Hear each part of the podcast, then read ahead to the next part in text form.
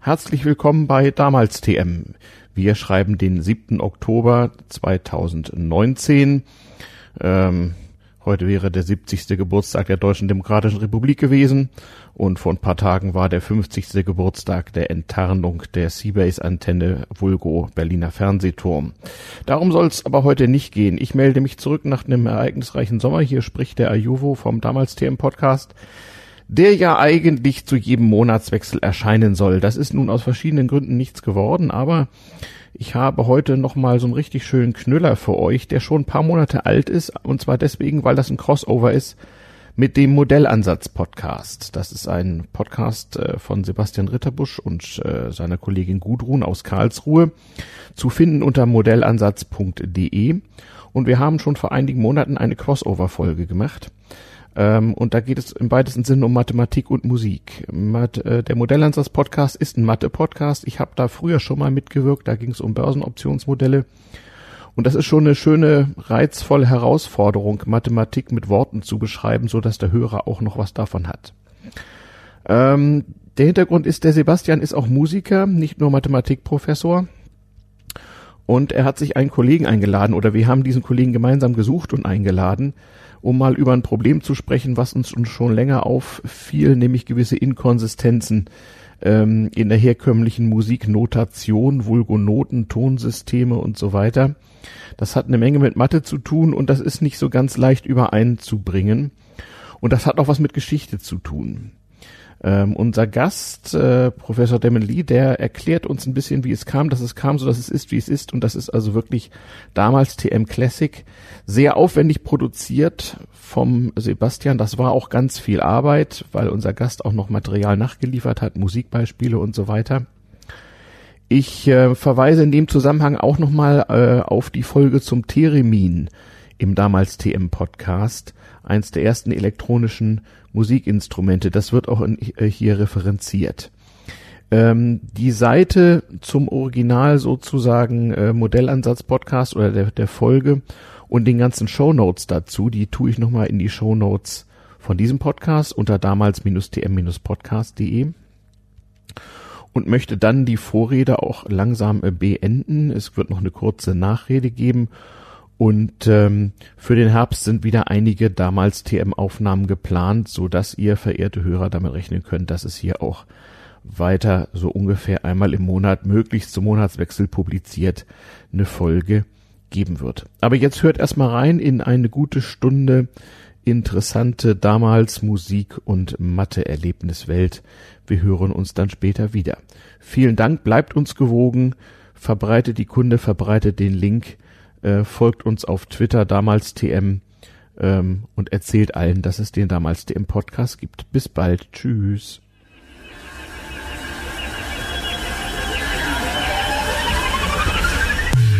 Herzlich willkommen zum Modellansatz, der mathematische Podcast aus Karlsruhe mit Gudrun Täter und Sebastian Ritterbusch.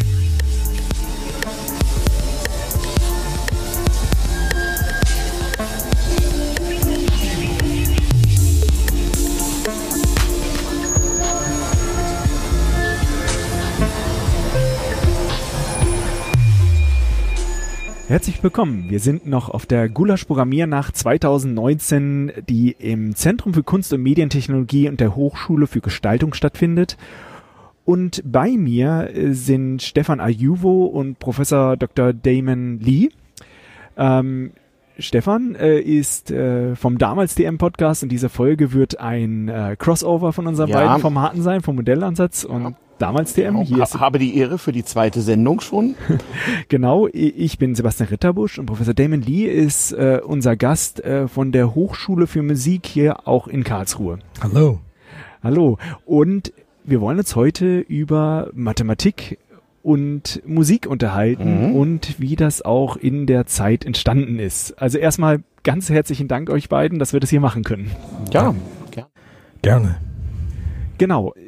Ich komme aus der Mathematik, ich war ja auch schon beim damals T M-Podcast äh, auch schon zu Gast, mhm. äh, aber vielleicht sollten wir jetzt dir, Damien, einfach die Gelegenheit bieten, einfach erstmal uns zu erzählen, äh, ja, was du eigentlich machst. Ich unterrichte seit einem Jahr an der Hochschule für Musik Karlsruhe, Musik für Film, Theater, Videogames und anderen Medien. Und dieses Semester geht es um Videogames und wir benutzen die Software Unity, um drei D virtuellen Räume zu äh, entdecken und bauen und alles mit äh, Musik und Sounds. Das finde ich großartig, weil ich mich momentan auch in einem äh, Forschungsprojekt damit beschäftige, Menschen über dreidimensionale Sonifikation, äh, ja, den ein eine virtuelle Ergänzung äh, für den Raum zu bieten. Und äh, diese Lokalisierung von Tönen ist etwas, was in dem Fall blinden Menschen helfen kann, mhm. äh, mehr über ihre Umgebung zu erfahren. Aber das soll ja gar nicht genau unser äh, Thema sein, denn eigentlich hatte Stefan äh, die Idee für dieses äh, Projekt. Na, wir hatten sie eigentlich gemeinsam und haben sie auf unsere To-Do-Bucket-List geschrieben, was wir auch nochmal schaffen müssen. Wir haben ja gemeinsam die Folge aus dem Modellansatz-Podcast und dem damals T M-Podcast über den Rechenschieber gemacht, hier in Karlsruhe vor etwa einem Jahr. Und äh, wir waren bei dir zu Hause und da stand dein Flügel aufgeklappt und ähm, irgendwie kamst du dann darauf, mir zu erzählen, dass ja das, äh, das herkömmliche musikalische Notationssystem so ein paar mathematische Inkonsistenzen hätte. Davon habe ich keine Ahnung, aber ich fand das ganz interessant. Ähm, ich betreibe ja Technikphilosophie in Dresden so ein bisschen und äh, ansonsten Kultur, Technik-Kulturgeschichte, sagen wir mal im weitesten Sinne, in meinem Podcast und erzähle den Leuten, wie der, der, der Claim eigentlich ist von damals T M, wie es kam, dass es kam, so dass es ist, wie es ist und wie so alte technische Entwicklungen uns heute noch beeinflussen. Und dann fielen mir natürlich so Dinge ein, die schon mit Musik zu tun gehabt haben. Ähm, ich habe eine Folge mal gemacht über das Theremin und andere so frühe elektronische Musikinstrumente, Trautonium und sowas. Und die Probleme, die die Leute damals hatten, so mit Mathematik und Elektrotechnik, Töne abzubilden. Und ich hatte das am Anfang nicht hundert Prozent verstanden. Du wirst auch gleich den Hörern nochmal erklären müssen, was das mathematische Problem ist. Aber du kannst ja sehr gut Mathematik verbalisieren. Und dann wollen wir mal gucken, wo wir von da aus hinkommen. Und ich versuche mal eure Konversation zwischen dem, den beiden Professoren in Musik und Mathematik ein bisschen mit Geschichte anzureichern. Ich bin ja nur ein armer Schmalspur-Technikphilosoph. Ich will aber, bevor wir da einsteigen, mhm. mal ganz kurz etwas zum Theremin sagen. Also das Theremin ist ja eigentlich ein analoges Instrument, was digital umgesetzt wird, oder? Ich meine, die ja. Töne, die herauskommen, sind ja in der Frequenz beliebig. Das Trautonium auch. Gleichwohl hatten die Probleme beim Konstruieren, sozusagen äh, aufzuschreiben, wie man es technisch bauen muss, damit Töne konventioneller Art da herauskommen. Kennst du die Geräte auch denn? Ja, in Theremin, ja. Ich habe ein virtuelles gebaut in innerhalb Software, aber ich wusste nicht, dass es ein, früher ein Analog-Instrument mhm. gewesen ist. Mhm. Kann man immer noch kaufen, gibt es. Mhm.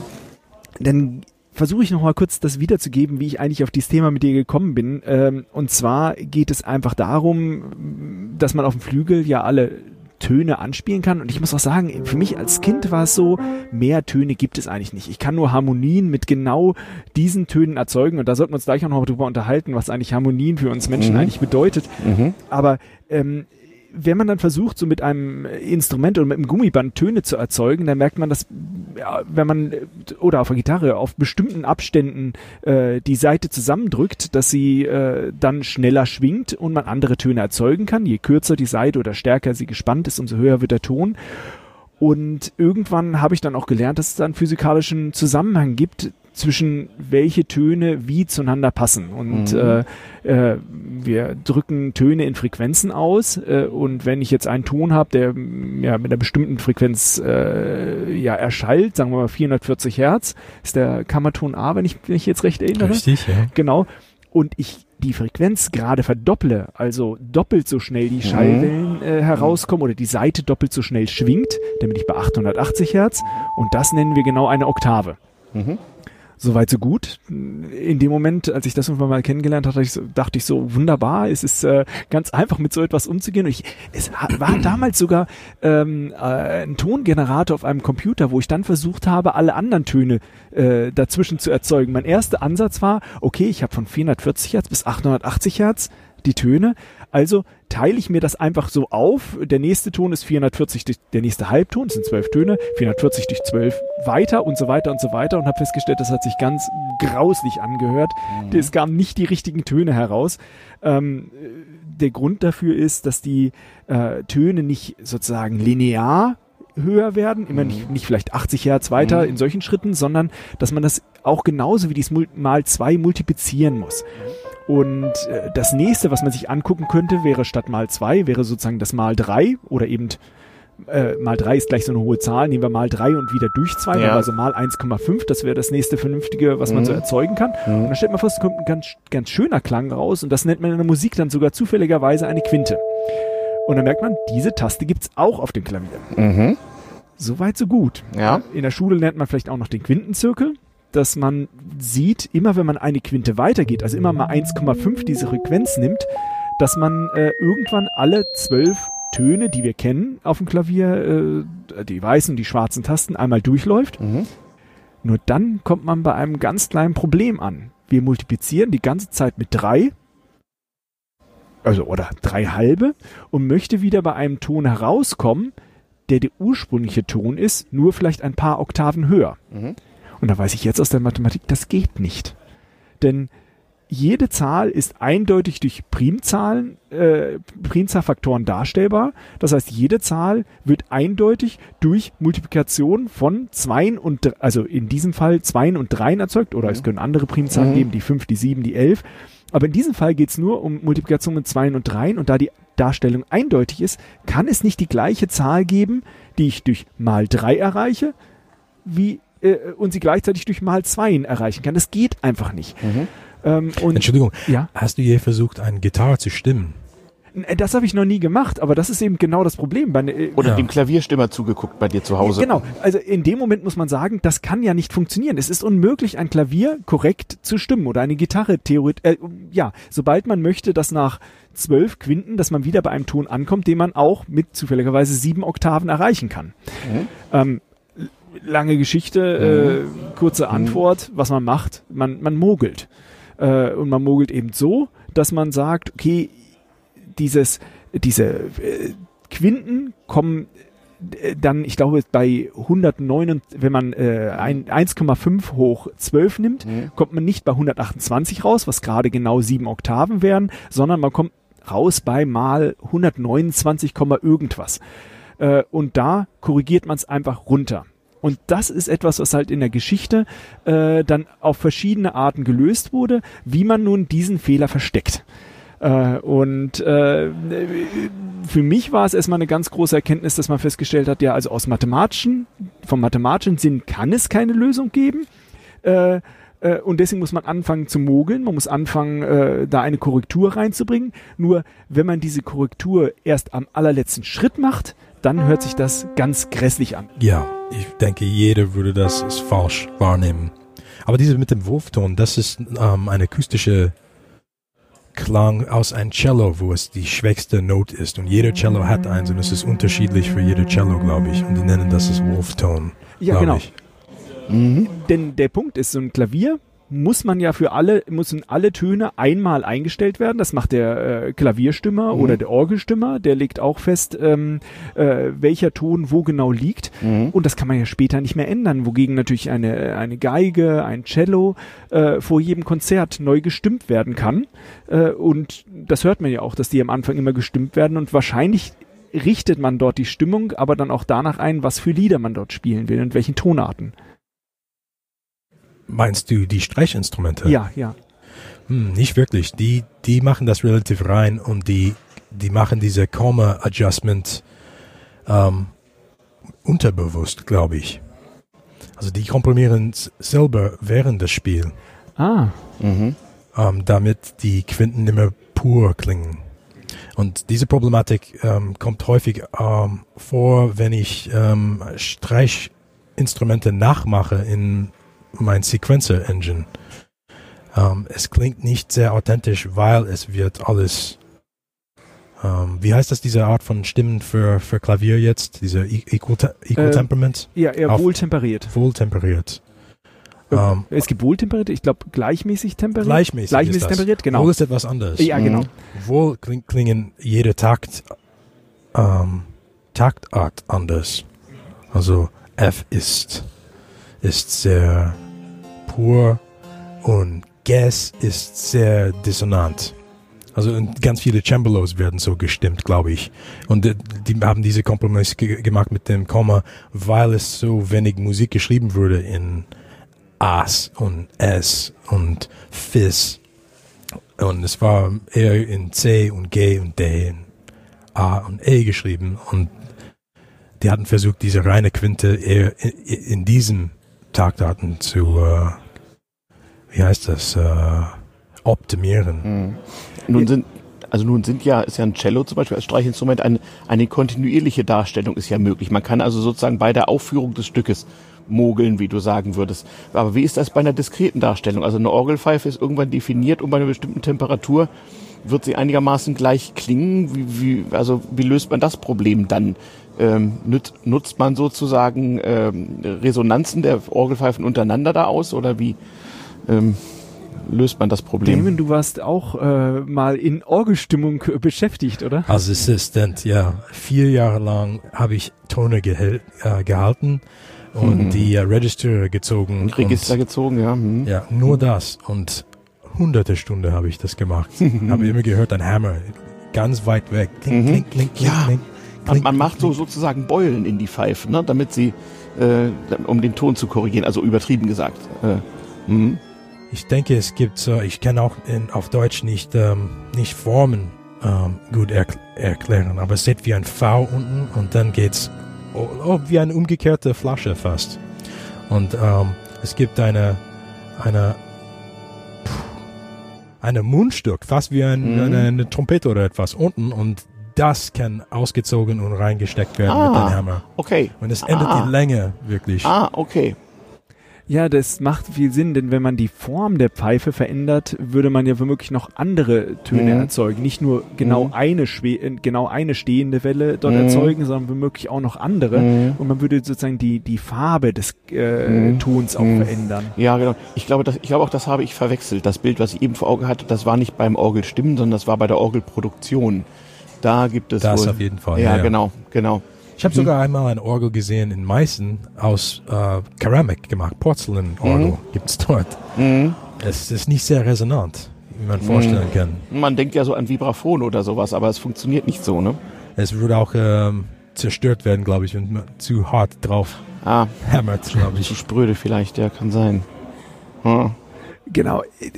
Eine Sache finde ich jetzt schon, äh, sollten wir kurz auch aufklären. Äh, die gleichmäßige Stimmung korrigiert den Fehler dann dadurch, dass in jeder Quinte ein, äh, sozusagen ein Zwölftel dieses Fehlers korrigiert wird.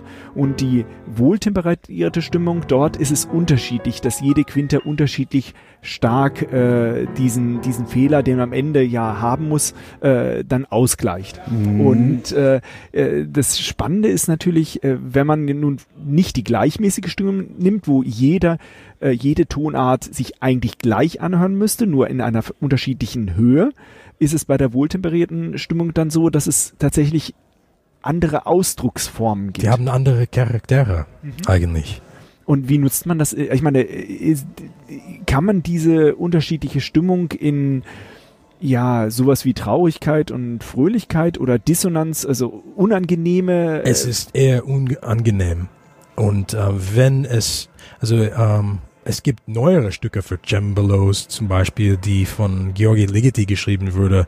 Und ich, ich weiß nicht, was für ein System die benutzen, um, um die, diese ähm, Stück zu spielen. Aber man kann bestellen von der Stimme, was für eine Art. Kir- Kirschberger oder Kirnberger. Ähm, es gibt eine sehr lange Liste von, von verschiedenen ähm, Temperierungen, das, was es gibt. Und je nachdem, was für ein Stück gespielt wird, kann, äh, klingt einer besser als dem anderen. Und ich kenne mich einfach nicht gut genug aus, um die Namen zu, zu erinnern. Ich wusste es früher, aber ich habe es vergessen. Ähm, wir können ja ein Beispiel auch äh, in den Text noch hineinbringen. Da werden wir sicherlich noch mal einige andere Facetten, die wir hier im Gespräch ansprechen, auch noch etwas äh, genauer darstellen können. Äh, aber ist es so, dass bei Kompositionen typischerweise auch gesagt wird, was für eine Temperierung oder was für eine äh, Darstellung man dort benutzen sollte in dem Stück? Je nachdem. Äh, es, es gibt Komponisten, die interessieren sich für Vierteltone und Achteltone und das, das ist, es sieht wahnsinnig interessant aus auf dem Partitur auch. Es gibt ähm, nicht nur Ähm, wie heißt dieses Symbol für Sharp? Äh, Kreuz? Äh, Kreuz. So Halbkreuz gibt's. Ein Dreiviertelkreuz, diese, diese Art von Sachen. Da kommen wir jetzt in ganz, ganz interessanten Mathe- mathematischen Bereich hinein. Da, wenn man sich anguckt, da gibt's einen Fehler bei genau zwölf Tönen. Da könnte man sich ja jetzt ja auch äh, hinstellen und sagen, okay, warum gibt's dann eigentlich genau zwölf Töne? Der einzige Grund, warum man zwölf Töne äh, verschiedene mhm. hat, liegt nur daran, dass ich gerade zwölf Quinten genommen habe. Wenn ich weniger als zwölf Quinten nehme, würde ich ein Klavier mir bauen, sozusagen, das nur elf Tasten hat oder zehn Tasten oder neun Tasten. Wir wissen, es ist unmöglich, äh, eine Anzahl von Quinten zu finden, dass ich exakt wieder bei einer Oktave herauskomme. Aber ich muss das ja gar nicht tun. Ich könnte auch sagen, äh, ich nehme nur fünf Tasten oder ich nehme zwölf Tasten, ich nehme vierundzwanzig, achtundvierzig Tasten. Man kann ausprobieren und sich auch aufzeichnen, wie gut es dann passen würde. Das habe ich auch mal gemacht. Ich werde das auch in die Shownotes nochmal reinschreiben, wie viele Tasten man nehmen würde. Interessant ist, und das hat die Geschichte dann auch noch ergeben, mit zwölf Quinten passt es schon mal ziemlich gut. Das ist der Grund, warum wir das gerne verwenden. Aber auch bei höheren Zahlen gibt es wieder Werte, wo es wieder hinhaut, wo man sagen müsste, ja, äh, das wäre auch ein Tonsystem, das man sich vorstellen könnte. Man hätte halt eben einfach viel mehr Tasten auf dem Klavier. Bei Streichinstrumenten ist das gar kein Problem, da bewegt man den Finger sowieso frei, ähm, aber das ist genau die interessante Frage. Das, das könnte man ja dann auch in der Musik nutzen. Ich brauche ja nicht mehr Tasten, wenn ich es nicht in der Musik nutzen kann, aber ja, wie du gerade sagst, wenn ich dieses Kreuz, äh, Halbkreuz habe, dass man dort äh, das auch in der Musik nutzt und tatsächlich verwendet. Das heißt also, theoretisch, die theoretische Überlegung, dass ich äh, solche erweiterten Tonsysteme verwenden kann, hat sich tatsächlich dann auch in der Musik niedergeschlagen. Es wird nur einfach viel seltener benutzt. Richtig, ja.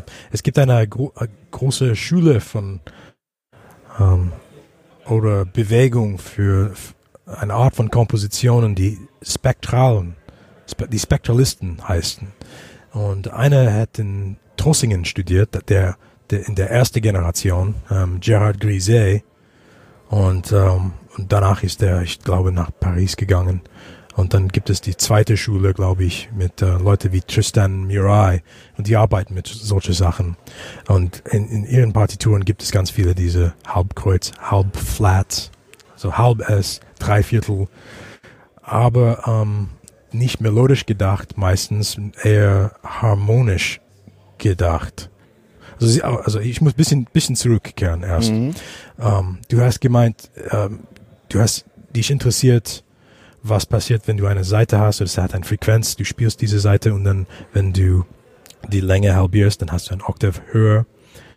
Ähm, eigentlich auf einer Saite schwingt eine vierhundertvierundachtzig Frequenz, auch achthundertachtzig zur gleichen Zeit und auch alle anderen Frequenzen, auch parallel zu diesen. Die haben einfach verschiedene Mengen von Energien. Weil wenn es die Saite nur vierundvierzig, dann würde es wie ein Sinuston klingen. Mhm. Und es ist genau diese ob- überlappende Sachen, was ein Spektrum kreiert. Die Obertöne. Die Obertöne, genau. Ja. Mhm. Und theoretisch sind die alle dabei in winzigen Mengen und daraus kommt eine, es unterschiedet, wenn eine, wenn man eine tiefe A spielt auf einer Bassklarinette oder Klavier oder Saxophon, man kann erkennen diese Fingerabdruck von, von Instrument. Das ist auch sehr interessant. Wir Menschen, die wir identifizieren dann gar nicht mehr die Obertöne. Also erstmal einen, einen Sinuston, den würden wir als sehr dumpf bezeichnen. Äh, und äh, ein Instrument, das, glaube ich, sehr nah an Sinuston ist, das ist die Flöte. Ja. Äh, hingegen äh, sehr obertonreich äh, sind Gitarre und Trompete. Mhm. Ähm, Obertonarm ist Klarinette vielleicht. Ja. Es gibt nur, nur ungerade Zahlen von Obertonen, wenn ich mich richtig erinnere. Man kann man äh, kann sich das auch äh, in den ähm, äh, ja, Wellenformen ansehen, wenn man sich vorstellt, man hat einen Sinuston, das ist immer eine sehr runde, weiche Bewegung, hat man hingegen einen, eine Wellenform wie zum Beispiel ein Dreieck, Äh, je mehr Ecken und Kanten dabei sind, desto mehr Obertöne muss man hinzufügen, die, die man auch als Addition von lauter kleinen Sinusschwingungen hinzuaddieren kann. Also das, die Methode, um es zu zerlegen, nennt man dann auch Fourier-Transformation, mhm. dass man es in die Spektralanteile zerlegt. Und äh, wie die dann in der Phase zueinander verschoben sind, ähm, dadurch äh, bekommt man auch sehr, sehr viele verschiedene Formen von Signalen herausbekommen. Und dementsprechend solche, solche Blech- Instrumente haben typischerweise sehr kantige Formen, weil sie viele Obertöne besitzen äh, und klingen dann für uns auch kälter. Äh, so möchte ich es mal formulieren. Ich hoffe, dass mhm. das ist musikalisch auch ein Begriff, den man mhm. benutzen kann. Ja, ja. Wogegen ja. Töne, die sehr, sehr nur eine Grundfrequenz haben, würden wir als weicher bezeichnen. Ja, kein Power, kein... Ja, was... Mhm. Was ich mich aber als Kind dann immer gefragt habe, also da, mhm. damals hatte ich halt so, so kleine Computer, auf denen konnte man Töne erzeugen. Du hattest war, so einen MIDI-Sequencer-Ding, nee, oder? Nicht MIDI-Sequencer, nee? sondern tatsächlich Tongenerator im, ah, im Computer. Da muss ich gleich was erzählen. Ja, und da hatte ich das Problem, wenn ich zwei Töne mhm. miteinander abspiele, dass ich, äh, wenn die gleichzeitig starten, ich die nicht mehr voneinander unterscheiden könnte, plötzlich nur noch ein Ton äh, erzeugt wurde, wenn es zum Beispiel gerade zueinander passende Töne waren, wenn sie ok Oktaven zueinander waren, war es plötzlich nur ein Ton. War es hingegen nicht passend zueinander, mhm. also als äh, wäre es halt kein harmonischer Ton, dann habe ich sie beide gehört. Äh, es ist für mich äußerst schwierig zu verstehen, warum mir mein Ohr da solche Streiche spielt, dass ein Ton plötzlich weg ist. Naja, Hören und Sehen sind kognitive Prozesse, ne? Also das ist ja leider, leider eben äh, nicht so, dass am, am Ende von irgendeinem so und so breiten Datenbass in unserem organischen Hauptspeicher ein, eine, eine definierte Informationsmenge ankommt. Ähm, von daher ist das wahrscheinlich so, dass es eine höchst individuelle Wahrnehmung gibt äh, beim, beim Sehen und beim Hören und dass es deswegen auch individuell verschieden ist, was man angenehm findet und nicht. Und natürlich auch ein kultureller Unterschied ist. Also de denk so an die uns jetzt ein bisschen bekannte orientalische oder Ottoman Music, sagt man, glaube ich, auf Englisch. Die, also die äh, äh, ein, andere, ein anderes Harmoniesystem im, im wei weitesten Sinne. Ähm, aber auch Gewohnheiten. Ich wollte was Technikgeschichtliches erzählen. Äh, genau dasselbe Problem mit, mit, mit Obertönen und äh, äh, harmonischen Vielfachen von Frequenzen hat man ja auch in der Hochfrequenztechnik. Also jeder Funkamateur kennt dieses Problem und Leute, die vor Jahrzehnten schon Radio gehört haben, wissen auch, dass man manchmal einen Sender auf einer äh, beliebigen Vielfache der Frequenz in Schwächer nochmal hören konnte. Das ist genau derselbe Effekt mit elektronischen Wellen. Und als man noch keine guten Transistoren hatte und zum Beispiel elektronische Musikinstrumente mit Röhren bauen musste, da war die Technik des Röhrenbauers, das Handwerk, genauso wie beim Orgelpfeifenbauer eines, dass der die Abschirmbleche in dieser Vakuumröhre von Hand hat stimmen müssen, sodass das harmonisch war. In der D D R hat man Anfang der fünfziger Jahre gedacht, man könnte einen für den Export so etwas ähnliches wie eine Hammond-Orgel bauen, die so klingt wie Silbermann-Orgeln. Silbermann war ein berühmter deutscher Orgelbauer, der so in Südostdeutschland relativ viele Artefakte hinterlassen hat, die heute noch äh, da sind. Und man wollte also ein elektronisches Musikinstrument bauen, was klingt wie eine Silbermann-Orgel. Es ist ihnen wohl gelungen, es wurden nur fünf oder sechs gebaut, nur eines ist als Schrott erhalten äh, beim ehemaligen V E B Oberspree in Berlin, steht also ein, im Werksmuseum ein kaputtes Exemplar davon. Aber es gibt Ton- und Bildaufnahmen mit dem Erfinder, der ist inzwischen verstorben. Und der erklärt da ganz genau, dass eigentlich die ganze Arbeit, die man im Orgelbau gehabt hat, nochmal bei den Glasbläsern und bei den Elektroingenieuren, die die Abschirmbleche dieser Röhren und die Dimensionierung festgelegt haben, also in jede Menge Versuchsreihen, äh, dieselbe Arbeit nochmal gemacht werden musste, weil genau dasselbe da auch auftritt. Also es ist, äh, gibt im Grunde eine Analogie, nur die Frequenzhöhe ist eine andere und die Energiedichte. Es gibt ja tatsächlich auch viele, die darauf schwören, Verstärker mit Röhren äh, ja. zu haben. Ja, es gibt so, es gibt so Audio, äh, Audio Freaks, äh, so, so, es gibt so Audio Nerds, die tatsächlich äh, sich ihre Röhrenverstärker selber bauen, so wie sie sich das am besten vorstellen, wie das sein muss. Und es gibt auch regen Tauschhandel mit alten Röhren, und weil man muss ja ausprobieren. Ja, ja. Äh, tatsächlich äh, bewirken die Röhren natürlich auch, dass ein der Klang verändert wird. Man hat da nicht mehr wirklich den Originalklang. Mhm. Äh, ich habe so das Gefühl, man müsste es eigentlich vergleichen damit, in was für einem Raum man sich etwas anhört. Wenn man mhm. sich das über Lautsprecher anhört, ist ja der, der Raum ganz elementar Bestandteil des Klangerlebnisses äh, und verändert auch wieder den Ton. Und äh, ich kann mir vorstellen, dass Röhren, äh, ja, dass man vielleicht manche Klangformen da angenehm findet. Mhm. Nur trotzdem ist es für mich erstmal etwas sehr Künstliches, was dort ist. Du, du hast sogar im, im, im akustischen, hörbaren Bereich hast du sogar so, solche, solche Bruchteilsfrequenzen, die zufällig da liegen. Also man, man kann in der Elektronik sogar einem heutigen Computer mit Chips zum Teil anhören, was er auf dem Display gerade zeigt. Man kann so einer alten Röhrentechnik anhören, ob die Frequenz richtig abgestimmt ist oder ob es da Disharmonien gibt. Man kann mitunter also die Bruchteile sozusagen der elektronischen Frequenzen entsprechend niederfrequent und hörbar äh, mitbekommen. Das geht. Also so alte Radioleute konnten das. Aber was empfinden wir eigentlich als harmonisch? Warum mögen wir manche Klänge und finden andere unangenehm? Hm, hat mit Erfahrung und Kultur zu, zu, mhm. zu tun, glaube ich. Ja. Weil ich komme aus dem experimentellen Musikbereich und vielleicht habe ich mehr Toleranz für Dissonanz als mhm. mein Sohn vielleicht, der noch nicht viel über Musik weiß. Mhm. Für mich ist es erstmal erstaunlich gewesen, dass sozusagen die zwei Töne, die ich als sehr angenehm erfinde, eine Oktave, eine Quinte oder auch die Terz, also wie hat man eine große oder kleine Terz hat, gibt es halt einen, ähm, einen Dur- oder einen Mollklang, das findet man erstmal als was sehr Angenehmes, was äh, schön, glücklich oder traurig sein kann, aber da sehe ich einen sehr mathematischen Zusammenhang zwischen den Tönen. Einfach, dass ich äh, diese Multiplikation mit drei, die Multiplikation mit zwei äh, und das kann ich mir noch sehr, sehr gut erklären und ich finde, das ist jetzt mein Eindruck, Töne, die über die Quinten nah beieinander sind, empfinden wir auch als näher zueinander äh, verwandt oder angenehmer. Ähm, äh, aber woher weiß es unser Ohr? Das ist so ein Punkt, also klar, das könnte theoretisch sein, aber warum ist es gerade so, so ein enger mathematischer Zusammenhang, was wir als angenehm erfinden? Das ist etwas, dass ich mir noch nicht so recht erklären konnte. Außer vielleicht, es gibt, natürlich, es gibt diese physiologischen Zusammenhänge mhm. in der Hörschnecke, dass natürlich Oktaven nah beieinander sind und natürlich auch der Zusammenhang äh, physikalisch, wenn ich einen bestimmten Ton an, äh, anrege zu schwingen, dass die Vielfachen mit angeregt werden durch beispielsweise die, weise die Obertöne. Ähm, aber irgendwie muss es ja einen Zusammenhang geben dazu, dass wir das dann auch psychologisch und halt äh, äh, angenehm finden. Und äh, das kann ja nicht ganz allein äh, von der Gesellschaft oder vom Aufwachsen her kommen, da äh, meines Erachtens nach so, so Grundzusammenhänge doch äh, äh, überall an der Welt äh, als harmonisch betrachtet werden. Oder ist das nicht so? Du hast gerade geredet über Intervalle eher als ähm, komplexe Konstellationen von verschiedenen Akkorden. Und für mich ist das, ähm, wenn ich nur Intervalle höre, also auch angenehme wie Oktaven oder Quinte oder Terze zum Beispiel, ich erinnere mich mehr an meine Gehörbildung. Mhm. Weil da wird getestet.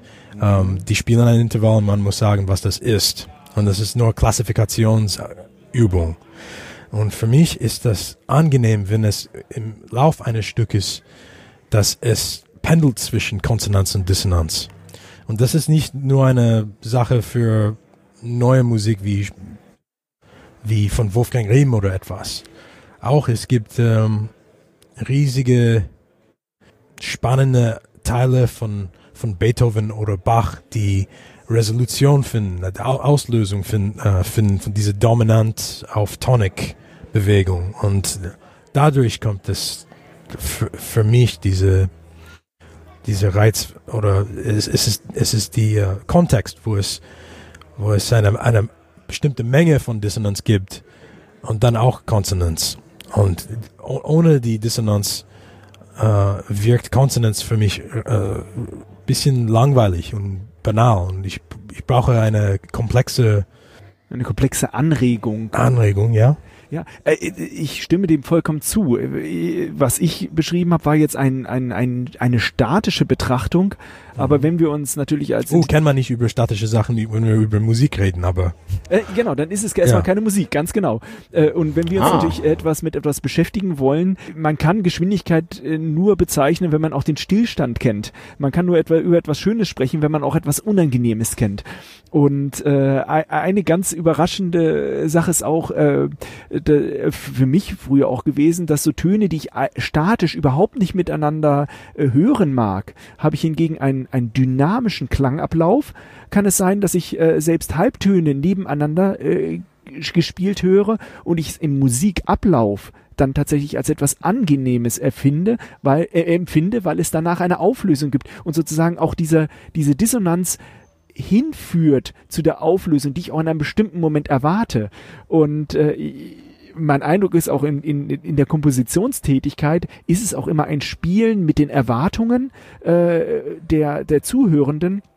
Wie wird etwas aufgelöst? Ähm, ich meine, du oh ja. komponierst ja auch äh, und äh, wenn ich halt an denke, so jetzt ist der Moment, jetzt sollte etwas passieren, dann hat man gerade die Möglichkeit, da äh, dann die Zuhörenden doch nochmal zu überraschen. Ja, und eine Musik, der besteht nur aus Überraschungen, ist auch dann nur Chaos und schwer zu verfolgen. Mhm. Also, für mich ist die Musik von, von Ornette Coleman, ich liebe es, aber es ist wahnsinnig chaotisch und er, er erfüllt nicht die ähm, normale Erwartungen von der normale Jazz-Zuhörer zum mhm. Beispiel. Und wenn es, wenn man komplett im Voraus sagen könnte, wohin es führt und es wird tatsächlich so realisiert, es ist auch problematisch. Es ist keine gute Komposition dann. Und die haben, äh, ich kann, man kann nicht quantifizieren, was für eine Menge von Überraschungen und äh, Erwartungen, was ist der Sweet Spot, was am besten passt. Es ist, sagen wir fünfzig fünfzig ist vielleicht eine gute Ziel zu anfangen. Habt ihr das Google Doodle mitbekommen zu Bach? Nein. Ich habe es mitbekommen, aber nicht, nicht weiter verfolgt. Was haben die da gemacht? Also erstmal Google Doodles äh, sind Animationen oder kleine Applikationen. Die, die ändern jeden Tag oder? Ähm, es gibt in Anlässen, je nach Land und Anlass und Feiertag ein anderes. Da war irgendwie so und so viel der Geburtstag von Johann Sebastian Bach und dann hatten die das. Genau, und diese Applikation, äh, da haben sie einen, äh, eine künstliche Intelligenz trainiert, also ein neuronales mhm. Netz, äh, dem sie die Regelmäßigkeiten von Bachmusik beigebracht haben. Äh, und dann konnte man dort das starten, konnte drei, vier, fünf äh, Noten angeben. Ja, eine kleine Melodie. Ich erinnere mich. Mhm. Und ah. dann wurde nach Prinzipien, wie Bach äh, komponiert hat, mhm. dass sozusagen dieses neuronale Netz erkannt hat, das ganze Stück dann begleitet. Äh, und äh, ja, man hat, äh, natürlich, es hing auch stark von den Klangfarben ab, die sie benutzt haben, dass man es auch ein bisschen damit assoziiert hat, aber tatsächlich auch so die Zusammenhänge, wie ich mir so ein Bach-Choral oder ein Bach-Kantate oder ähnliches vorstelle, so Dinge konnte ich da wiedererkennen. Trotzdem kam es mir natürlich erstmal vereinfacht vor, äh, einfach weil ich nicht glauben wollte. Ähm, auf der anderen Seite war es, man hat dann mal eine kleine Sache geändert und dann mhm. merkte man so, dass da bestimmte Systematiken auch wiederholt wurden. Aber angenommen, ich könnte die Fähigkeit, eine Komposition wie Bach zu erstellen, ich könnte das allein durch den Computer machen, äh, dann wäre ja eigentlich da nicht mehr ja, viel jetzt, Kreativität drin. Jetzt, jetzt sind wir aber bei Philosophie, also äh, ob man das, ob man das kann, das, äh, das steht durchaus aus und ob das Intelligenz ist oder auch nur künstliche Intelligenz oder wie wir sagen, potenzierte künstliche Minderintelligenz, das äh, steht noch aus. Auf jeden Fall, dieser Algorithmus hat, hat möglicherweise gut abgebildet oder zumindest eine Anmutung davon gegeben, wie, wie man heute glaubt, dass Bach komponiert hätte. Aber äh, die künstliche Intelligenz, die, die, die so äh, kreativ, so, so wie Johann Sebastian Bach Musik schreibt, die steht aus. Also äh, da warten wir alle noch drauf. Ja, aber ich meine, de, de, der Verdacht oder was erstmal nahegelegt wurde, ist, dass Kompositionstätigkeit ja. durch einen Computer erstellt ja, werden kann. Ja, das war ein bisschen Marketing dann. Im Moment wird uns allen unheimlich viel erzählt, was künstliche Intelligenz alles bringen und bewirken und umstürzen würde. Leider bei genauem Draufsehen stellt sich heraus, dass es mit der Intelligenz noch nicht so weit her ist. Ein Begriff, den ich da ganz interessant finde, ist der Begriff der äh, Information oder der, der Informationsgehalt oder die, die Entropie. Wenn ein, äh, man kennt das bei Texten, äh, wenn man wenn ein Text sich äh, bestimmte Buchstaben sehr oft wiederholen oder bestimmte Segmente sehr oft wiederholen, dann äh, spricht man davon, dass der Informationsgehalt äh, von diesen Segmenten, die sich wiederholen, nicht so hoch ist. Mhm. Äh, sobald sich also etwas erwartungsgemäß verhält, Äh, dann äh, ist, steckt da nicht viel Information drin. Angenommen, ich sage dauernd A, A, A, A, A, A, A, äh, ist da nicht viel, aber wenn dann das einmal das B kommt, dann hat das B viel mehr Information.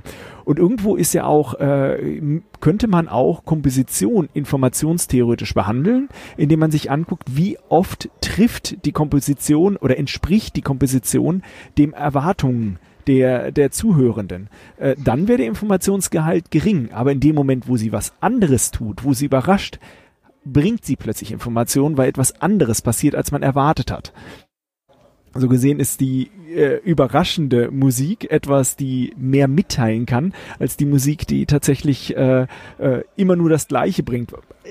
Tatsächlich aber auch angenehm sein kann, dass man sagen kann, äh, das äh, ist etwas Gewohntes, in dem ich mich wiederfinde, da, das regt mich dann auch nicht so auf, äh, weil ganz klar, wenn Dinge passieren, die ich nicht erwarte, das ist auch immer etwas, wo ich aufmerksamer sein muss, um äh, dem auch gewahr zu werden. Du redest von der Messung von die Anzahl von verschiedenen Kombinationen von, von Buchstaben zum Beispiel in eines Textes. Ja, das kann, damit kann man das vergleichen. Äh, ich habe ein anderes Beispiel, wenn man sich zum Beispiel einen Riss analysiert. Ähm, wenn ein Riss nach rechts geht oder nach links geht, äh, dann kann man analysieren, wie oft passiert es, dass es mehrmals hintereinander nach rechts geht oder mehrmals nach links mhm. geht. Hat man eine gerade Kante, die nur in eine Richtung geht, ist die Information davon null. Wenn aber ein Riss zufällig nach rechts und links geht, ähm, dann steckt da mehr Informationen drin. Das ist zum Beispiel etwas, wo man einen Informationsgehalt messen kann. Und wenn ich Äh, zum Beispiel immer drei Töne hintereinander spiele, ähm, äh, kann ich analysieren, wie hoch ist die Wahrscheinlichkeit, dass ein Ton nach dem nächsten kommt. Das ist zum Beispiel dann, was man mit, mit der Information bezeichnen kann. Ich habe das jetzt natürlich in einen, auf einen höheren Level gehoben, indem ich gesagt habe, äh, und das wurde ja auch mit der K I gemacht, es wurde dort analysiert, äh, welche Zusammenhänge, welche Töne kommen häufig hintereinander, was für ähm, ja, Dissonanzen werden genutzt, was für Harmonien werden genutzt äh, und äh, wenn man genau erwartungsgemäß arbeitet, dann mhm. ist da aber eigentlich keine Information mehr drin. Das ist so mein Hintergrund mhm. gewesen. Okay. Es gibt solche Werkzeuge, die häufig in Musik äh, verwendet werden. Also man kann kleine Patches bauen, wo es analysiert X. Also wie, wie häufig kommt dieses Ding vor und man kann einen Wahrscheinlichkeitsfaktor daraus machen und die Musik generieren lassen. Das ist relativ häufig, aber dieses Sub Subjective-Teil, ähm, ob es eine ob es eine ähm, Überraschung generiert für jemanden oder nicht. Das ist das... Oder eine Wiedererkennung. Wiedererkennung, ja, das vielleicht, das wäre vielleicht noch interessanter zu messen, wie, wie, was für ein Gedächtnis man hat für, für solches. Aber wenn der Ziel ist, zu komponieren wie Bach, ich weiß nicht, wie, wie viel das hilft. Ja, gute Frage. Das haben wir jetzt auch nicht zu Ende ausprobiert. Ich, ich erinnere mich, das ist schon ein paar Wochen her mit diesem äh, mit diesem Google Doodle. Ne? Mit, ja, natürlich. Mit, ja. Ähm, die sind, wenn, wenn die weg sind, die sind weg oder? Ja, ich glaube, ja, vielleicht kann man sie irgendwo finden. Gute Frage. Ja, da, da, ich, also, Moment mal. Ich kann mir vorstellen, dass es noch abrufbar ist. Also normalerweise kann man die später nochmal wieder abrufen. Und kann man der Code auch sehen? Na, der Code, es läuft im Browser. Ähm, äh, interessant ist in dem Fall natürlich, so also eine künstliche Intelligenz ist ja eine Abbildung von Neuronen. Okay, es gibt hier einen Google Watch Blog, da kann man das sehen. Äh, Google Doodle, Johann Sebastian Bach, dann findet man das. Ähm, und äh, dort ist sozusagen dieser Entscheidungsprozess, äh, wird mathematisch abgebildet, äh, indem äh, ja einfach... Da ist kein Programm mehr vorhanden, sondern die Entscheidungen werden äh, durch äh, einzelne Matrizen, durch einzelne Schichten hindurch propagiert, wobei Verbindungen dadurch geschaffen werden, dass wenn ich einen oberen Level habe, da habe ich die, vielleicht die Neuronen eins bis sieben und darunter habe ich nochmal die Neuronen eins bis sieben, dass die Verbindungen verschieden, verschieden stark gewichtet werden. Ähm, jetzt muss man nur aufpassen, man darf das nicht einfach nur durch Multiplikation und Addition machen, weil da gibt es nämlich einen mathematischen Satz, wenn ich so äh, voll vernetzte ähm, äh, Variablen habe, die einfach durch Addition und Multiplikation zusammengeführt werden äh, und ich mache das fünfmal, dann kann ich alle die zu einer Abbildung zusammenführen. Das wäre natürlich sehr schade, wenn ich sozusagen mir viele verschiedene Netzen machen, äh, viele verschiedene äh, Neuronen hintereinander stelle und ich kann nachher sagen, na, das gleiche Resultat kriege ich, indem ich nur ein einziges, äh, eine einzige Schicht von Neuronen einführe. Deswegen muss man dort eine Nichtlinearität einführen.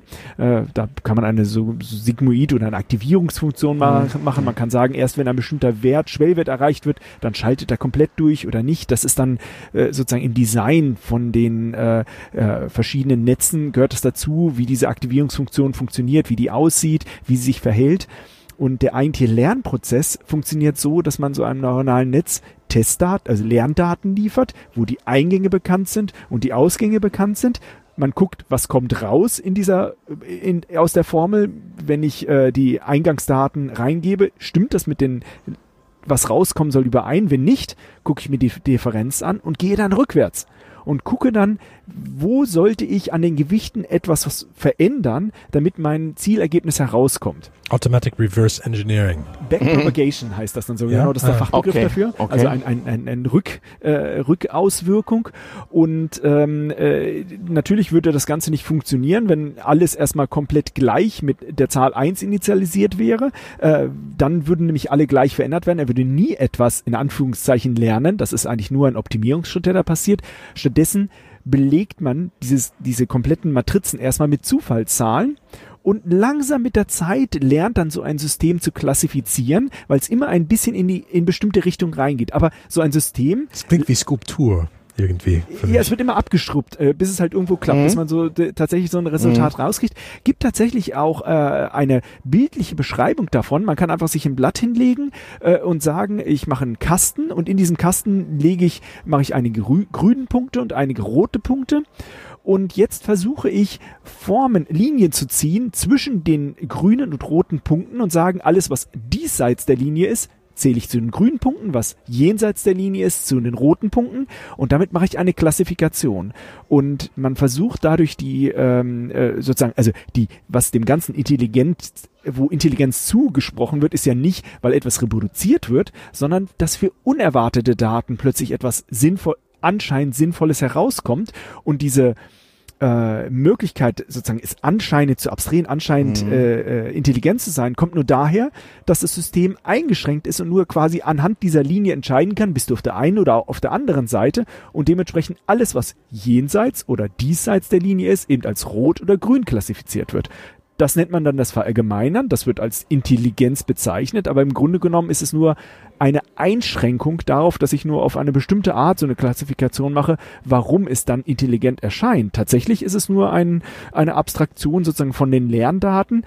Äh, wie gut sie dann funktioniert, das hängt einfach dann direkt von dem Netz ab. Und äh, man muss einfach sehr, sehr viele Lerndaten haben, um danach eine sogenannte Blackbox herauszukommen, Äh, herauszubekommen, die irgendwas tut, also darauf wollte ich hinaus, man kann sich dann angucken, was in diesem Programm drinsteht und man wird nichts davon lernen, weil das nur eine Funktion ist, die plötzlich etwas erfüllen kann. Wie gut aber diese Funktion tatsächlich generalisiert ist, das weiß man nicht, aber wenn man natürlich passende Verfahren benutzt, dass sozusagen dieses Linienziehen irgendwie äh, nicht bei kleinen Änderungen komplett umschlägt, sondern ähnliche Daten zu ähnlichen Antworten führt, Äh, dann funktioniert das meistens ganz gut und wir würden das dann als intelligent bezeichnen. Dagegen ist es aber in Wirklichkeit natürlich nur eine Reproduktion, die immer in einem Umfeld um die ursprünglichen Lerndaten tatsächlich das tut, was man erwartet. Aber lernen kann man von der Blackbox leider nichts. Deswegen bringt es nichts, wenn wir uns das angucken. Wir könnten uns höchstens angucken, wie haben sie das Netz gebaut und wie man könnte dadurch sich vielleicht überlegen, wie haben sie es angelernt. Aber ja, das ist genau der Punkt. Intelligenz sind diese Netze nicht. Es ist eine mathematische Abbildung, aber der eigentliche ähm, Geniestreich, wenn man das sagen will, steckt da drin, wie wurde die Information äh, dargestellt? Wie habe ich äh, sozusagen diese Noten und auch die Komposition in ein Problem transformiert, dass ich plötzlich mit einem neuronalen Netz äh, das Komponieren wie Bach dem beibringen konnte? Äh, es wurde offensichtlich eine andere Notation gefunden. Also Notenlinien kann der Computer nicht verstehen, aber wenn ich dann äh, das zu Frequenzen wandle, äh, die Rhythmik irgendwie darstelle, das muss irgendwie passiert sein, um das zu machen. Interessanter Fall übrigens bei künstlicher Intelligenz, die komponiert, müsste sie ja eigentlich genau in deinen Mathematik Disharmonieproblem hineinlaufen. Oder ist die ist, ist das Mogeln, wie du es nennst, auch internalisiert dabei? Ich weiß nicht. Also hast du das mal angeguckt? Ich weiß nicht, was sie machen, aber die, die befassen sich ja gar nicht, also die, die nehmen ja die Töne als mhm. gegeben hin, äh, da mhm. wird kein belieb, keine beliebige Frequenz mhm. herauskommen, mhm. aber wenn man sagt, man möchte es auch mit experimenteller Musik äh, füttern, könnte man sagen, anstatt dass man jetzt diskrete Töne, also es gibt nur die Töne C, Cis, D mhm. äh, und so ja. S und, und so mhm. weiter, äh, anstatt dass ich äh, diese alle hineinstecke, gebe ich Frequenzen rein und dann könnten tatsächlich auch äh, mhm. halb Kreuz, halb B oder ähnliches natürlich auch dabei herauskommen, mhm. nur eben viel seltener, weil das System ja gelernt hat, dass meistens solche Töne nicht gespielt werden. Man müsste es natürlich dann auch schon mit äh, ja, ah, okay. sehr experimenteller Musik füttern, damit es mhm. das dann auch nachher tut. Aber irgendwann wird es immer Umschaltmomente geben. Also man kann versuchen, okay, jetzt gehe ich noch ein bisschen weiter, ein bisschen weiter bei meinen Eingangsdaten und ich weiß, der eine Datensatz und der andere Datensatz, die haben unterschiedliche Ergebnisse und ich verwandle den einen langsam zum anderen, dann wird es einen Moment geben, wo es ein Umschlagen gibt. Das Umschlagen kann langsam passieren oder auf einen Schlag. Da kann man sich alles vorstellen, was nachher in diesem ähm, äh, in, in so einer Funktion, in so einem neuronalen Netz drin ist, äh, was da passieren kann. Ähm, aber solche Analysen, was macht so ein Netz, das ist natürlich einfach spannend von dem, wenn man, ja, ich will nicht sagen, was davon lernen will, aber ein bisschen mehr Einblick bekommen müsste, wie es sich verhält. Man kann da menschliche Kognition und Kultur, da waren wir ja, als wir beschrieben haben, wie man sowas notiert, natürlich auch in diese sogenannte künstliche Intelligenz einführen. Wenn du nämlich Bewertungsmaßstäbe, am besten unbewusster Natur, äh, im Experiment einführst und Big Data betreibst, indem du einfach Millionen von Menschen aus verschiedenen Kulturkreisen ihre unbewussten Reaktionen auf solche musikalischen Samples abnötigst, sei es Schweißausbruch oder, oder, oder Gänsehaut oder was auch immer, dann kannst du auf diese Weise natürlich eine, diese sogenannte Intelligenz damit füttern und sie wird wahrscheinlich am Ende womöglich recht gefällige Musik äh, ohne Gänsehaut komponieren. Ähm, Langeweile kann sie wahrscheinlich noch nicht detektieren danach. Aber wie haben wir denn das Komponieren überhaupt gelernt? Ich meine, warum wissen wir, also ähm, offensichtlich ist es möglich, als Mensch etwas zu komponieren, was anderen Menschen gefällt. Und äh, trotzdem ist es natürlich was Individuelles, was einem gefällt und wie man etwas mhm. macht. Aber man kann ja damit tatsächlich sogar Stimmungen ausdrücken und Stimmung machen. Ich meine, irgendwo haben wir Menschen es ja auch gelernt. Das muss ja über die ganze Zeit hinweg entstanden sein, dadurch, dass man ja äh, viele Jahre versucht hat, Musik auszudrücken, mit Musik etwas zu machen. Äh, ja, früher waren es vielleicht einfach mal Warnmeldungen, äh, was vielleicht Eingeborene sich gegenseitig zugerufen haben, wie Vögel äh, oder halt äh, bleib na, jetzt na, also weg von mir. Also wir kennen avanciert, avancierte Musikinstrumente aus der frühesten Frühzeit. Also so versteinerte Flöten und sowas gibt es von in fünfstelligen Jahreszahlen. Also offensichtlich gab es schon sehr früh Dinge, die darüber hinausgingen und Dinge, die auf Vergnügen im weitesten Sinne oder Unterhaltung oder was auch, was auch immer hinweisen. Aber wir wissen ja genau wie bei unserer, äh, bei unserem Alphabet, unserer Schrift in Mitteleuropa auch erst seit dem Hochmittelalter von Versuchen, das zu kodifizieren und aufzuschreiben und so, so einer Punktschrift für Noten und sowas. Also Gregorianik. Ja, hm. genau, genau sowas. Und davor, hm, ähm, hat es bestimmt gegeben, ist nur leider nicht aufgeschrieben, mangels ähm, Papier und Pergament und so weiter. Ähm, aber wahrscheinlich ist das uralt. Also wahrscheinlich ist die Musikgeschichte sehr viel älter, als wir wissen können. Von daher ist der Rückschluss vielleicht schwierig. Aber klar, dass ähm, immer schon Menschen versucht haben, mit, auf Wirkung von Musik zu spüren, zu hören und natürlich die Musikanten es den Musikkonsumenten irgendwie recht machen mussten. Das ist wahrscheinlich ein uraltes Menschheitsproblem. Also wird es wahrscheinlich, daher ist es ja auch kulturell zum Teil bedingt. Also glaube ich, jetzt, jetzt werden die Kulturwissenschaftler mich, mich schlagen wollen, aber ähm, ich glaube, deswegen äh, haben wir kulturell unterschiedliche Wahrnehmungsweisen von Musik und kult- kulturell unterschiedliche Notationsweisen und sowas wie Blue Notes oder sowas oder in der, in der morgenländischen Musik dieses, ja, Phänomen, was ich nur unter dem englischsprachigen Fachbegriff Ottoman Music äh, kenne. Ähm, also dass das dass Wahrnehmung da eben auch eine kulturelle Perspektive hat. Also das ist, glaube ich, das, das, das Grundproblem, dass natürlich der Musikant nur dann gelitten war, auch mit seiner Steinflöte in der Steinzeithöhle, wenn das, was dabei rauskommt, auch angenehm war. Sonst haben die Musik, Musikanten wahrscheinlich dasselbe Problem wie bis heute, wenn es zu avantgardistisch ist. So. Also... Ja, aber wie lernt man das Komponieren? Ähm, jetzt? Man studiert Komposition jetzt. Aber ah, früher gab das nicht. Mhm. Aber wie geht man, ich meine, ich weiß, wie, wie Mathematik unterrichtet wird. Äh, womit fängt man an in der Komposition? Also gibt es da so einen so so ein Schritt, wie man aufbauen kann? Man macht das, man macht das, man macht das. Ist es rein technisch, was man da erlernt? Das kann es ja nicht sein. Also da muss ja immer noch, man, man erschafft ja es, man, man erschafft ja etwas, man ist ja kreativ. Man lernt auch Musiktheorie mhm. dazu. Mhm. Und in manchen Ländern darf man noch, ähm, am Anfang nicht gleich mit Komposition anfangen, sondern man, man spielt ein Instrument und lernt Musiktheorie und mhm. Musikgeschichte, und danach kann man anfangen zu komponieren. Aber in Amerika, da, man darf von Anfang an in Uni-Zeit mit Komposition anfangen. Und da lernt man dann die, die Regeln von verschiedenen Zeitepochen. Also von Musiktheorie lernt man Harmoniesysteme.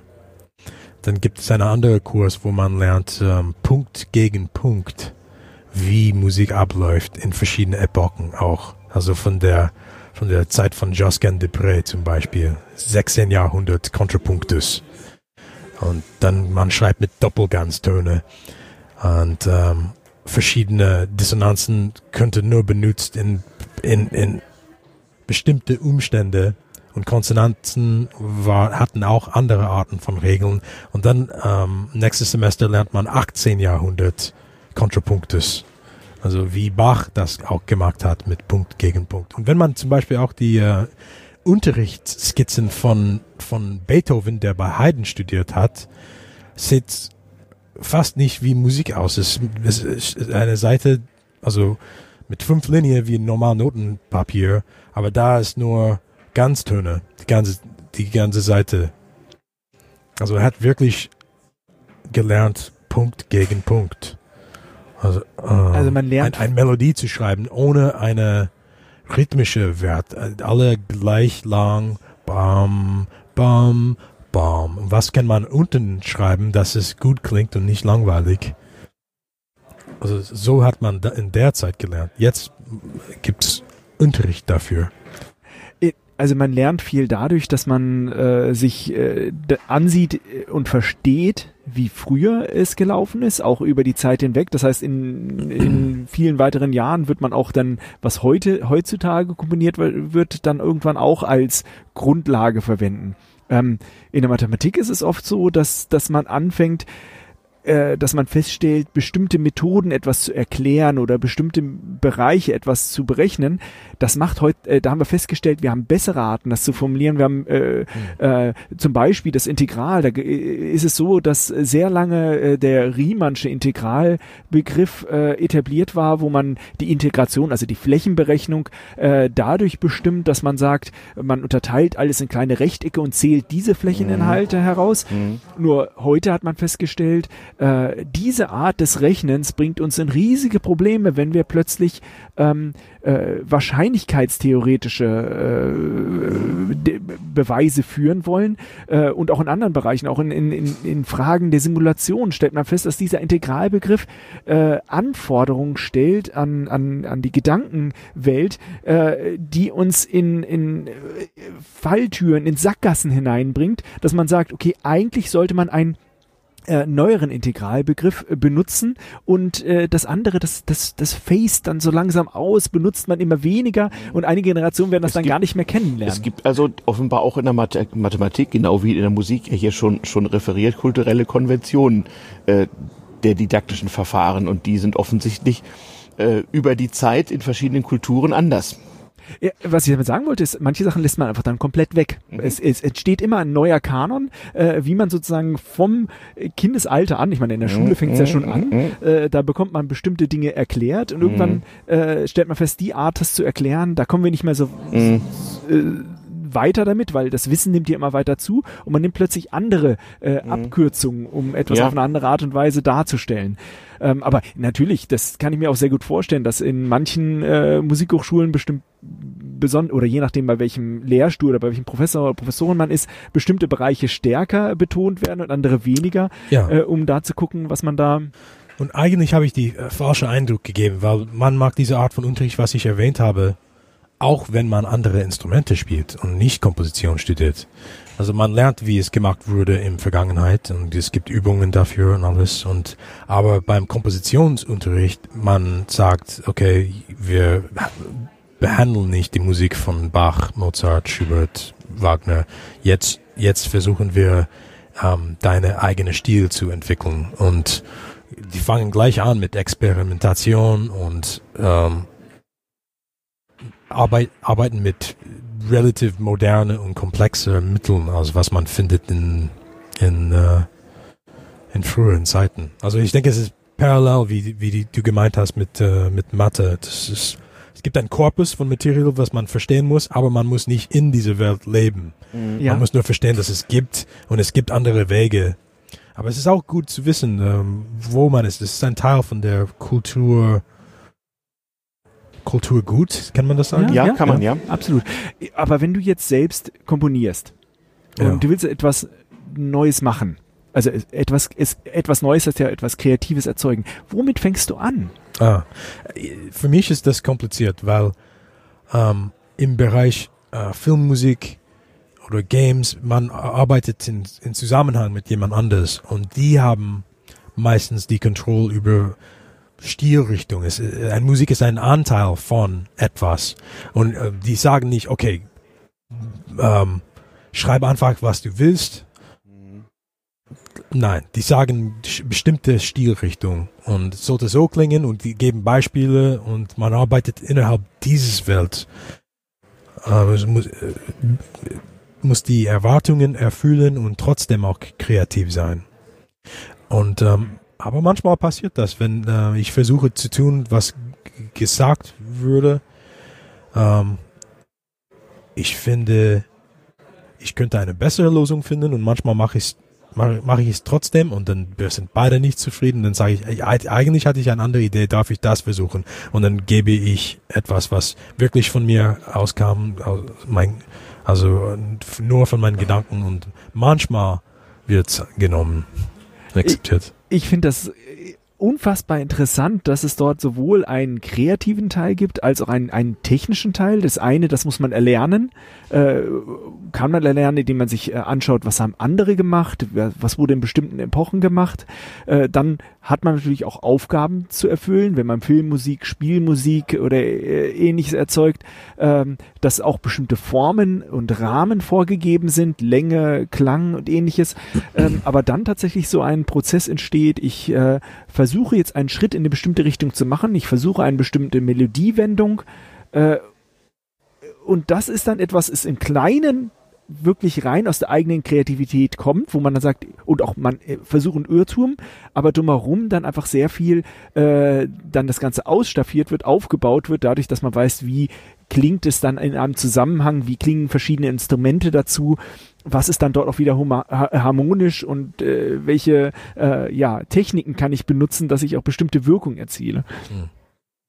Ich meine, das entspricht denen sehr stark auch, wie man halt natürlich in äh, ja, Mathematik oder Informatik vorgeht. Ich ja, habe Probleme, gerade im Moment, gerade im Moment in der K I-Forschung, das ist das, was wir Hacker so stark kritisieren gerade, dass die sogenannte künstliche Intelligenz unter Umständen eine voluntaristische ist, dass du nämlich als Mathematiker, der sich mit sowas beschäftigt, viel zu stark von den Vorstellungen und Wünschen deiner Auftraggeber lebst und wir keineswegs so sicher sind, ob das originär intelligent ist, was uns als solche da verkauft wird.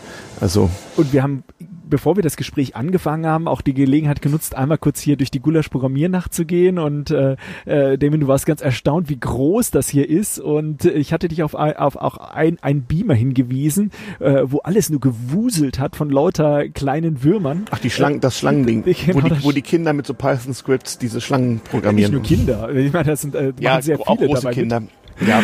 Aber dort programmiert jeder sozusagen eine kleine, intelligente, äh, in Anführungszeichen ja. intelligente kleines ja. Programm, wo sie dann mhm. gegeneinander äh, sozusagen, äh, ja, sich Energie sammeln. Energie ja. sammeln, das genau. sich äh, vorzupflanzen, also größer zu werden. Mhm. Man sieht, es gibt sehr große. Offensichtlich gab es dort einige, die halt äh, deutlich bessere Ideen hatten als andere. Die Strömung, man kann das automatisieren. Die Strömung ist dann besonders natürlich lange. Ist es eine Einladung zum Hacken und sich nicht an diese Regeln zu halten, ist ja klar. Aber trotzdem gibt es einige, die es halt sehr lange gibt und andere, die mhm. probieren mal was aus und ist nichts draus geworden. Und auch da äh, gibt es einen kreativen Prozess. Man baut etwas zusammen. Man kann natürlich auch einfach versuchen, es äh, automatisiert zu machen. Aber auch da muss man sich überlegen, wie starte ich? Manches davon wird erfolgreich sein. Manches wird weniger mhm. erfolgreich sein. Manches ja, genau. wird was Schönes erzeugen. Mhm. Anderes wiederum nicht. Und jetzt werden deine Mathematikstudenten von dir verlangen, dass du das doch auch mal didaktisch so machen sollst, wie die, wie die Musiker und die Hacker. So.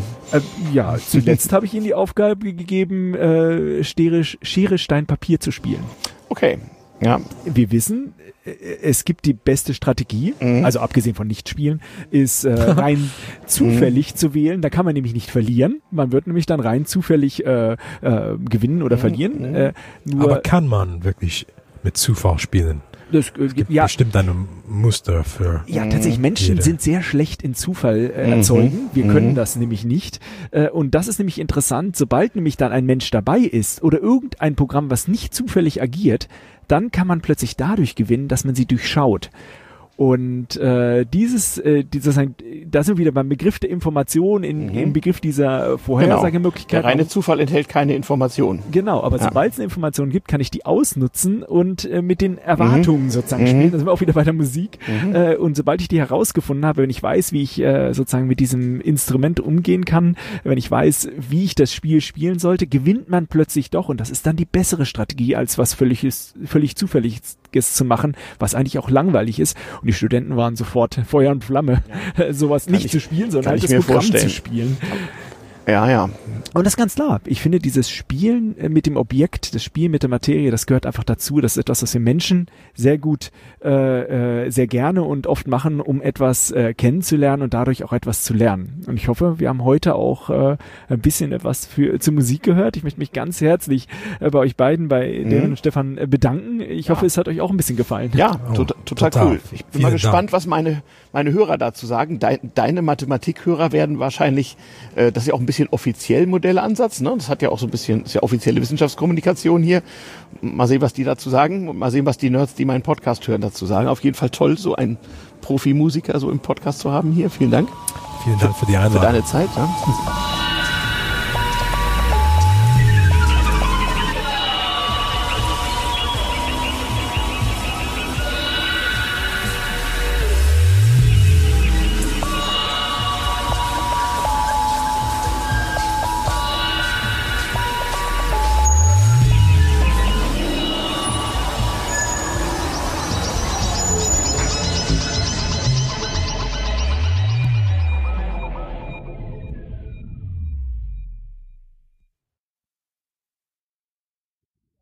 Sind wir wieder.